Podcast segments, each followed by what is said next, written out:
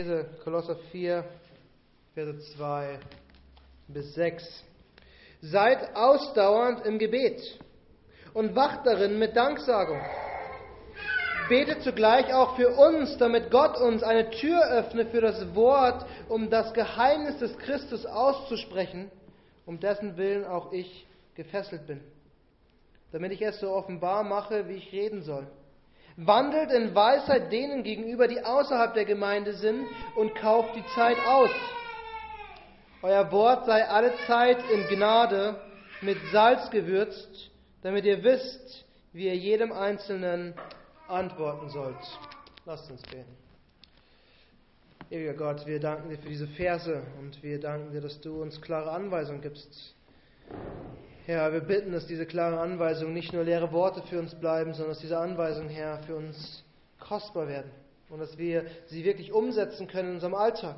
Und so bitten wir, dass du in unseren Herzen das predigst, was wir jetzt heute Nachmittag hören müssen, damit es, Herr, für uns zur kostbaren Schönheit wird, die wir leben wollen. Und so beten wir in Jesu Namen. Amen. Wir nutzen heutigen Nachmittag, um ein wichtiges Thema zu betrachten. Ich glaube, es ist ein Thema, was viele Christen einschüchtert, obwohl es, obwohl es eigentlich eine sehr einfache Sache ist. Wir werden das Thema Evangelisation betrachten. Evangelisation, das ist ein, ein, eines der großen Dinge, vor denen wir Respekt haben, oder nicht? Wir haben Respekt vor den Männern und Frauen, die ihren Luxus und ihren Komfort verlassen, um in andere Länder zu gehen und dort in, nach unseren Maßstäben, Armut zu leben und dort anderen Menschen die Wahrheit mitteilen. Ich habe erst die Woche von einem Missionar gelesen, also kein Missionar, ein bekannter Pastor in den USA, ähm, der nach Asien geht und der das Bild benutzt hat von, wenn ich Fischer bin und ich fische an einem Teig und alle meine Freunde und alle meine Bekannten und meine gesamte Familie fischt am selben Teig und irgendjemand würde mir sagen, fünf Kilometer weiter weg, dort ist ein Teig, der ähm, viel mehr Fische hat und du musst nur die Angel reinwerfen und die Fische beißen an. Ich würde die fünf Kilometer auf mich nehmen, um dort zu fischen. Außer an diesem Teig ist all mein Luxus. Und ich habe mir ein Haus gebaut und meine Freunde sind hier und wir feiern mehr, als dass wir fischen. Und was er sagen wollte ist, wenn ich nach Asien gehe, der Teig, die Leute sind hungrig, sie wollen das Wort Gottes hören. Und er gibt sein Komfort und sein Haus, was er in den USA gebaut hat, und den Lebensstand, den er dort hatte, auf, um dort Missionar zu sein. Und das ist faszinierend, oder nicht? Das sind die inspirierenden Geschichten. Aber ich glaube, am Ende, am Ende zeigt uns dieser Abschnitt, dass Evangelisation einfach ist. Wir müssen kein Billy Graham sein, der von Stadt zu Stadt zieht.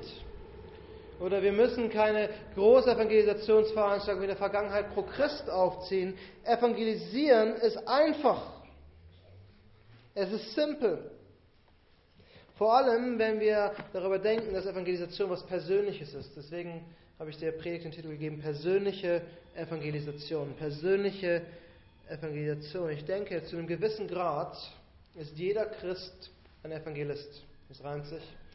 Jeder Christ ein Gitarrist, jeder Christ ein Evangelist. Weil allein schon, wenn wir so leben, wie wir leben sollten, wenn wir das Wort Gottes wirklich ernst nehmen und bemüht sind, es in unserem Alltag anzuwenden, machen wir einen Unterschied und wir machen auf uns aufmerksam. Und Paulus gibt uns in diesem kurzen Abschnitt, den wir gelesen haben, drei Punkte, drei Bereiche in unserem Leben, die uns herausfordern werden, aber die absolut essentiell und notwendig sind. Drei Bereiche unseres Lebens, die uns als Christ ausmachen. Das erste ist Beten, das zweite ist Leben und das dritte ist Reden. Beten, Leben, Reden. Und das ist alles, was wichtig ist, um das Evangelium weiterzugeben. Und das ist, das ist das, was wir verstehen müssen. Ihr werdet keinen Menschen zum Christen machen. Das ist Gottes Aufgabe. Ihr werdet keinen Menschen bekehren. Gott muss seinen Heiligen Geist geben, der die Menschen von ihrer Sünde überführt.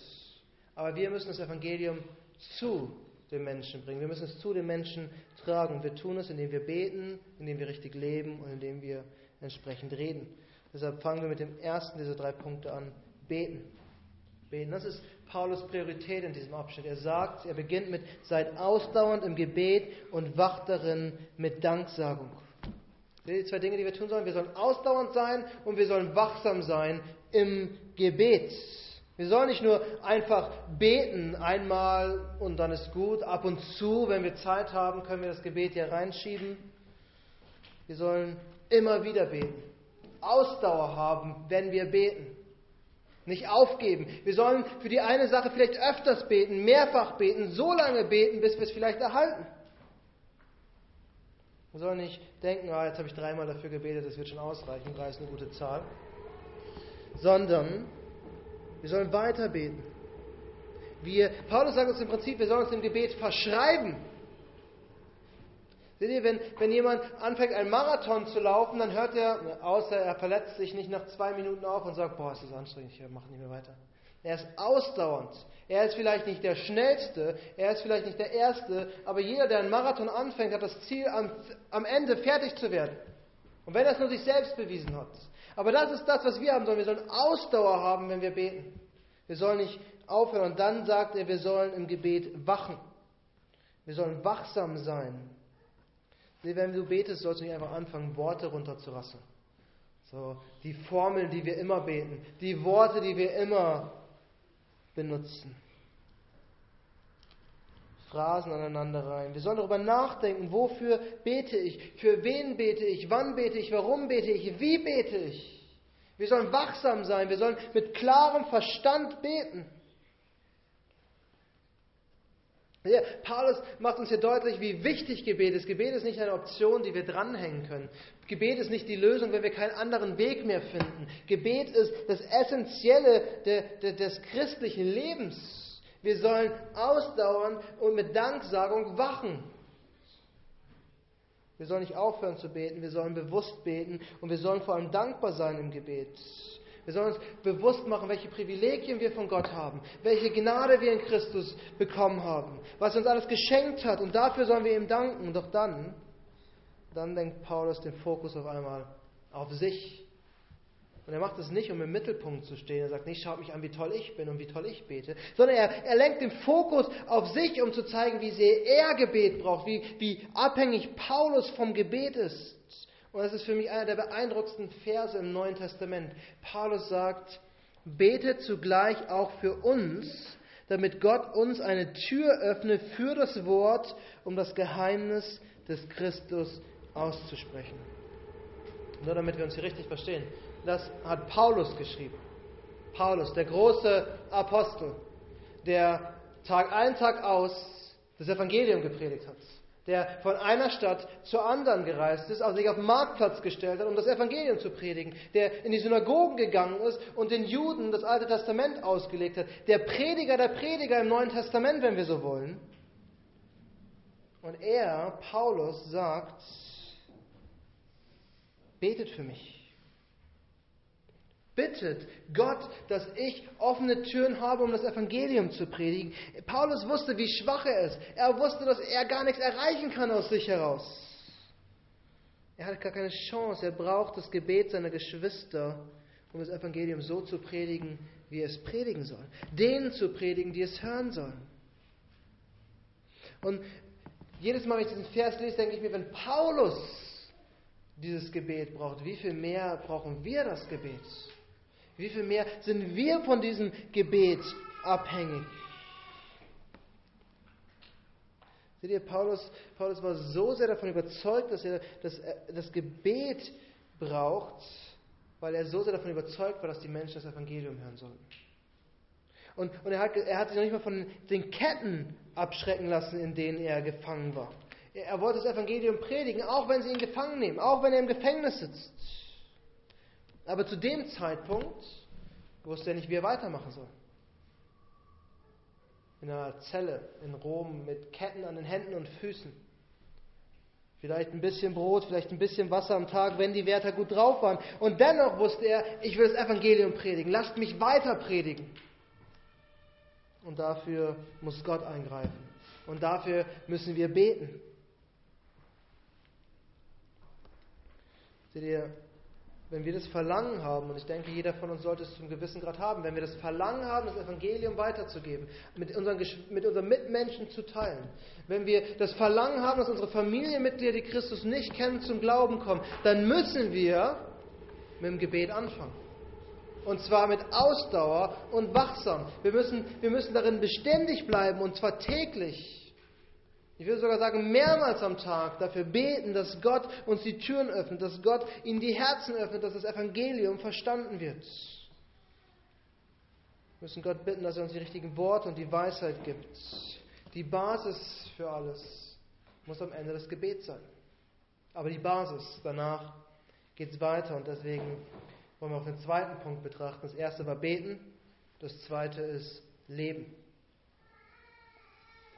Leben. Gebet ist die Basis für unser Leben. Gebet ist das, was Gott uns gegeben hat, was wir tun können. Jeder Christ kann beten. Manche Christen können vielleicht nicht lesen oder können an keine Bibel kommen. Manche Christen können vielleicht nicht in den Gottesdienst kommen. Aber jeder Christ kann beten. Das ist die absolute Basis. Doch dann sagt Paulus nicht nur, dass die Gemeinde beten soll, er sagt der Gemeinde auch, wie sie leben soll. Er sagt, wandelt in Weisheit. Wandelt in Weisheit. Das ist eine wichtige Aussage. Das ist wichtig. Hier geht es nicht um enorm viel Wissen. Hier geht es nicht darum, besonders klug oder clever zu sein. Hier geht es darum, weise zu sein. Weise zu sein. Und Weisheit ist in der Bibel kein theoretisches Konzept, sondern absolut praktische Sache. Weisheit bedeutet, die Worte Gottes verstehen und in der Situation anzuwenden, danach zu leben. Darum geht es. Paulus möchte, dass die Geschwister in Kolossee weise leben, nach dem Wort Gottes, entsprechend dem Wort Gottes. Und das ist das, was wir tun sollen. Wir sollen in Weisheit wandeln. Denen gegenüber, sagt Paulus, die außerhalb der Gemeinde sind. Das ist unser eigentlich zumindest euer, tägliches Leben. Die meisten Menschen, mit denen ihr täglich zu tun habt, sind außerhalb der Gemeinde. Wir haben 3,8 Millionen Menschen, die in Berlin leben, offizielle Zahl, wir wissen nicht, wie viele wirklich in Berlin leben. Und davon sind keine Millionen Christen vielleicht. Die meisten Menschen, die wir auf der Straße begegnen, sind außerhalb der Gemeinde und vor denen sollen wir in Weisheit wandeln, vor unseren Freunden, vor unseren Klassenkameraden, vor unseren Nachbarn, vor unseren Studienkollegen, vielleicht vor unseren Kunden, Patienten, Schülern, was auch immer. Wir sollen in Weisheit wandeln. Und ich glaube, das Problem der meisten Christen ist, dass wir angefangen haben, ein Sonntagschristentum zu leben. Am Sonntag gehe ich gebe ich mein Bestes. Ich bin im Gottesdienst und ich weiß, wie ich mich dort zu verhalten habe. Ich weiß, welche Worte ich benutzen muss. Ich weiß, wie ich dort akzeptiert bin, wenn wir so wollen. Doch unter der Woche bin ich Teil dieser Welt. Unter der Woche mache ich dasselbe wie der Rest der Firma. Unter der Woche achte ich weder auf meine Worte noch auf meine Taten. Was ist genau der Fehler, den wir nicht machen sollten? Wir sollen auch nach außen hin in Weisheit wandeln. Von Montag bis Samstag sollen wir genauso leben, wie es uns das Wort Gottes sagt. Wir müssen täglich nach dem Willen Gottes fragen und diesen Willen umsetzen. Sehr viele Geschwister fragen sich, wie sie das Evangelium anderen Menschen erklären können. Und ich bin davon überzeugt, nachdem wir gebetet haben, ist das Erste, an dem wir arbeiten sollten, wie wir leben was unser Leben widerspiegelt. Stellt euch vor, ihr geht mit eurem Arbeitskollegen oder Freund oder Mitarbeiter, was auch immer, Mittagessen. Und ihr sitzt zusammen und esst Mittag und euer Arbeitskollege erzählt euch, wie ungesund Kaffee ist. Und er hält euch eine halbe Stunde einen Vortrag über alle Studien, die er gelesen hat. Kaffee ist super ungesund. Und dann, sobald ihr zurück im Büro seid, geht er als erstes in die Teeküche, um sich Kaffee zu holen. Der ganze Vortrag von ihm ist unglaubwürdig geworden. Der ganze Vortrag macht keinen Sinn mehr, weil man nicht das lebt, was er euch erzählt hat.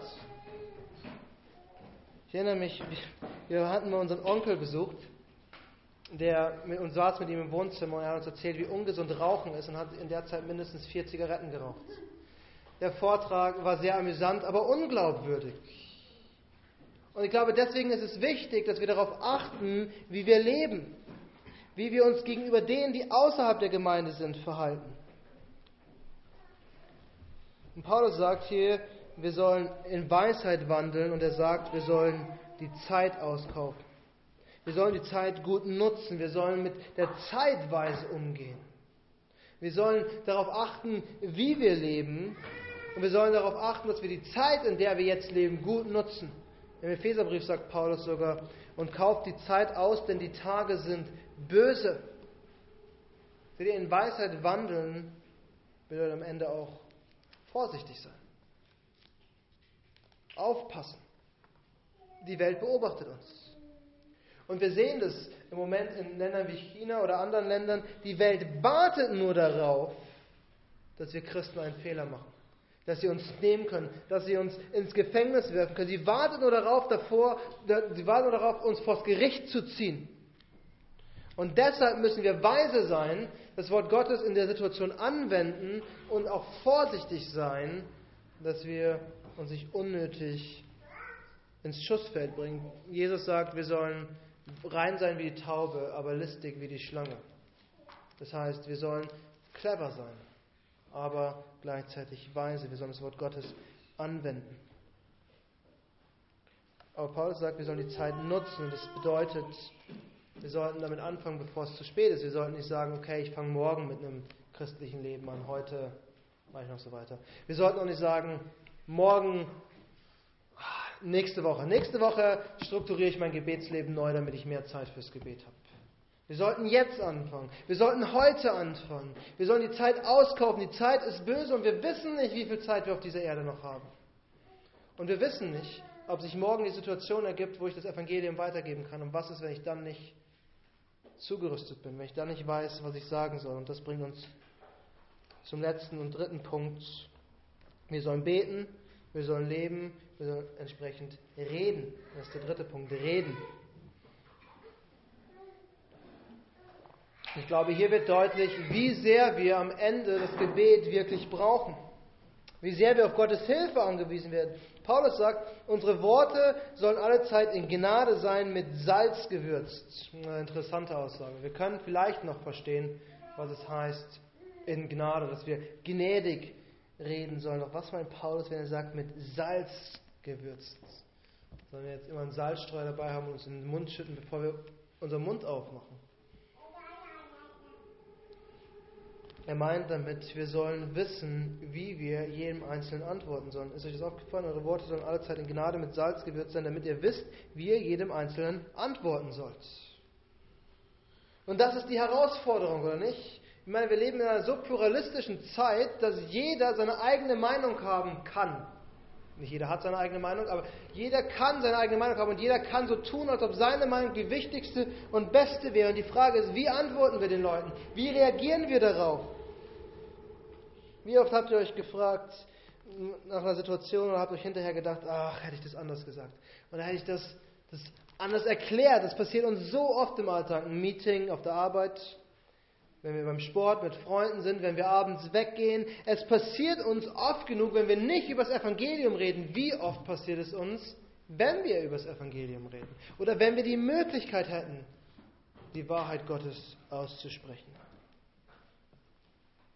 Aber im Idealfall sollten wir wissen, was wir sagen. Im Idealfall sollte uns das nicht passieren. Unsere Worte sollen in Gnade sein, sagt Paulus.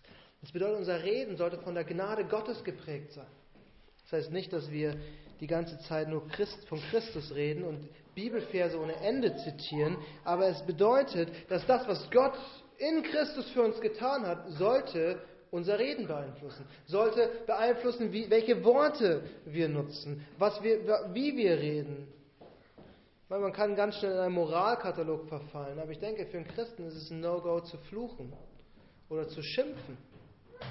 Also für Christen ist es, wir sollten nicht lästern. Das Wort Gottes ist ziemlich deutlich darüber. Das sind, weil das Evangelium, die Gnade, das Erbarmen Gottes unser Reden beeinflusst. Unser Reden muss das Evangelium widerspiegeln, die Gnade und Liebe Gottes. Wir waren Feinde Gottes und er hat sich über uns erbarmt und hat uns erlöst und zu seinen Kindern gemacht obwohl er uns beschimpfen, verfluchen und bestrafen hätte können. Und dazu sagt Paulus dann, wir sollen also in Gnade reden und mit Salz gewürzt. Unsere Worte sollen mit Salz gewürzt sein. Und wir alle wissen, Salz ist das, was das Essen zum Essen macht. Wenn wir kein Salz ins Essen packen, schmeckt das Essen nach nichts. Gute Bäcker packen Salz in den Kuchen, damit der Kuchen süßer schmeckt. Salz ist das, das Gewürz schlechthin. Und so soll unsere Worte sein. So soll unser Reden sein. Unsere Worte sollen gewürzt sein. Und ich denke, Paulus meint hier vor allem gewürzt durch das Wort Gottes. Durch die Wahrheit Gottes. Es gab, es gibt die Aussage von manchen Puritanern, unser Reden soll wie das Reden Kanaans sein. Und was sie damit gemeint haben, ist, unser, unser Reden soll eigentlich nur aus Bibelversen und biblischen Phrasen und Redewendungen bestehen, weil das ist die heilige Sprache, die Gott uns offenbart hat. Ich glaube nicht, dass Paulus das meint. Aber ich glaube, dass die Wahrheit Gottes uns so sehr durchdringen muss und so sehr beeinflussen muss, dass wenn wir den Mund aufmachen oder wenn wir in einem Gespräch sind, wir immer die Wahrheit Gottes zumindest verteidigen, wenn nicht reden. Und, und dann, wenn wir diese Wahrheit Gottes kennen, je mehr wir das Wort Gottes kennen, umso mehr sind wir dazu in der Lage, den unterschiedlichen Leuten zu antworten. Umso mehr wissen wir, was wir sagen können in, in der Diskussion über, über Abtreibung, in, in der ganzen Gender-Diskussion, die herrscht. Und wir können so schnell falsch reden, weil wir können so schnell herabwürdigend reden oder verurteilend reden, obwohl wir in Gnade mit Salz gewürzt reden sollen. Oder wie Paulus an anderer Stelle sagt, wir sollen die Wahrheit in Liebe reden.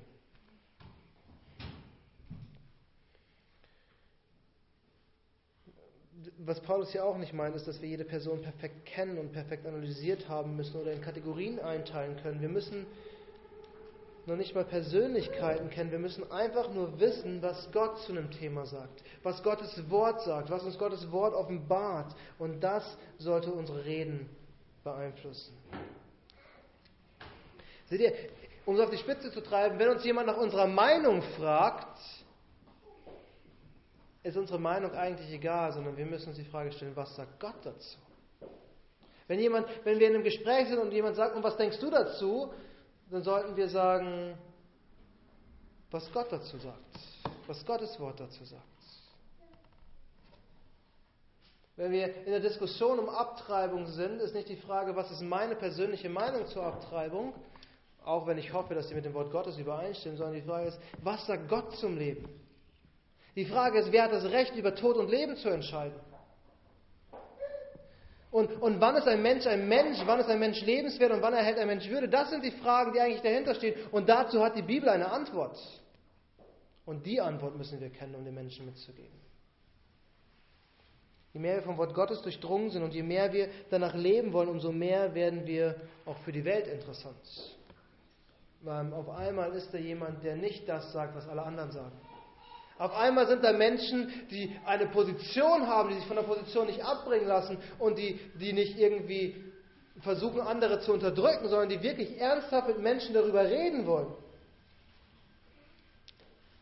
Seht ihr, Petrus sagt uns in seinem Brief nicht, seid bereit, jedem das Evangelium zu erklären, sondern er sagt, seid bereit, Zeugnis abzulegen von der Hoffnung, die in euch ist. Petrus geht davon aus, wenn wir so leben und reden, wie das Wort Gottes von uns verlangt, werden die Menschen uns irgendwann fragen. Die Fragen werden kommen. Und wir müssen bereit sein, die Fragen zu beantworten. Lass mich zum Schluss noch zwei kurze Bemerkungen machen. Erstens, erstens, Evangelisation ist unser Leben. Und ich meine es im positivsten Sinn. Ich meine, ich will keinen Druck machen. Ich denke, das, was wir gerade gelesen haben, was Evangelisation ausmacht, beten, leben und reden, das ist unser normales christliches Leben. Und es könnte schnell so wirken, als ob wir es tun, als ob wir diejenigen sind, die es machen müssen. Aber wir müssen auch darauf vertrauen, dass Gott durch seinen Heiligen Geist das wirkt, was er uns verspricht. Und deshalb müssen wir beten und darauf vertrauen, dass Gott in seiner Gnade handelt und wirkt. Unser Leben ist Evangelisation. Unser normales christliches Leben hat eine evangelistische Auswirkung. Zweitens, glaube ich, Evangelisation und damit unser christliches Leben kostet Zeit. Es ist nichts, was nebenbei läuft, aber es ist Zeit, die wir eigentlich sowieso investieren sollten. Zeit, die wir zum Beten nehmen, Zeit, die wir dazu nutzen, das Wort Gottes zu studieren, Zeit, die wir nutzen, über das Wort Gottes nachzudenken. Seht ihr, ich habe am Anfang gesagt, wir sollten uns von Evangelisation nicht abschrecken lassen, weil ich glaube, es ist einfach. Und die Antwort von Paulus auf Evangelisation hier ist, lebe dein christliches Leben. Und nimm dein christliches Leben ernst, der Rest folgt automatisch. Lasst uns beten.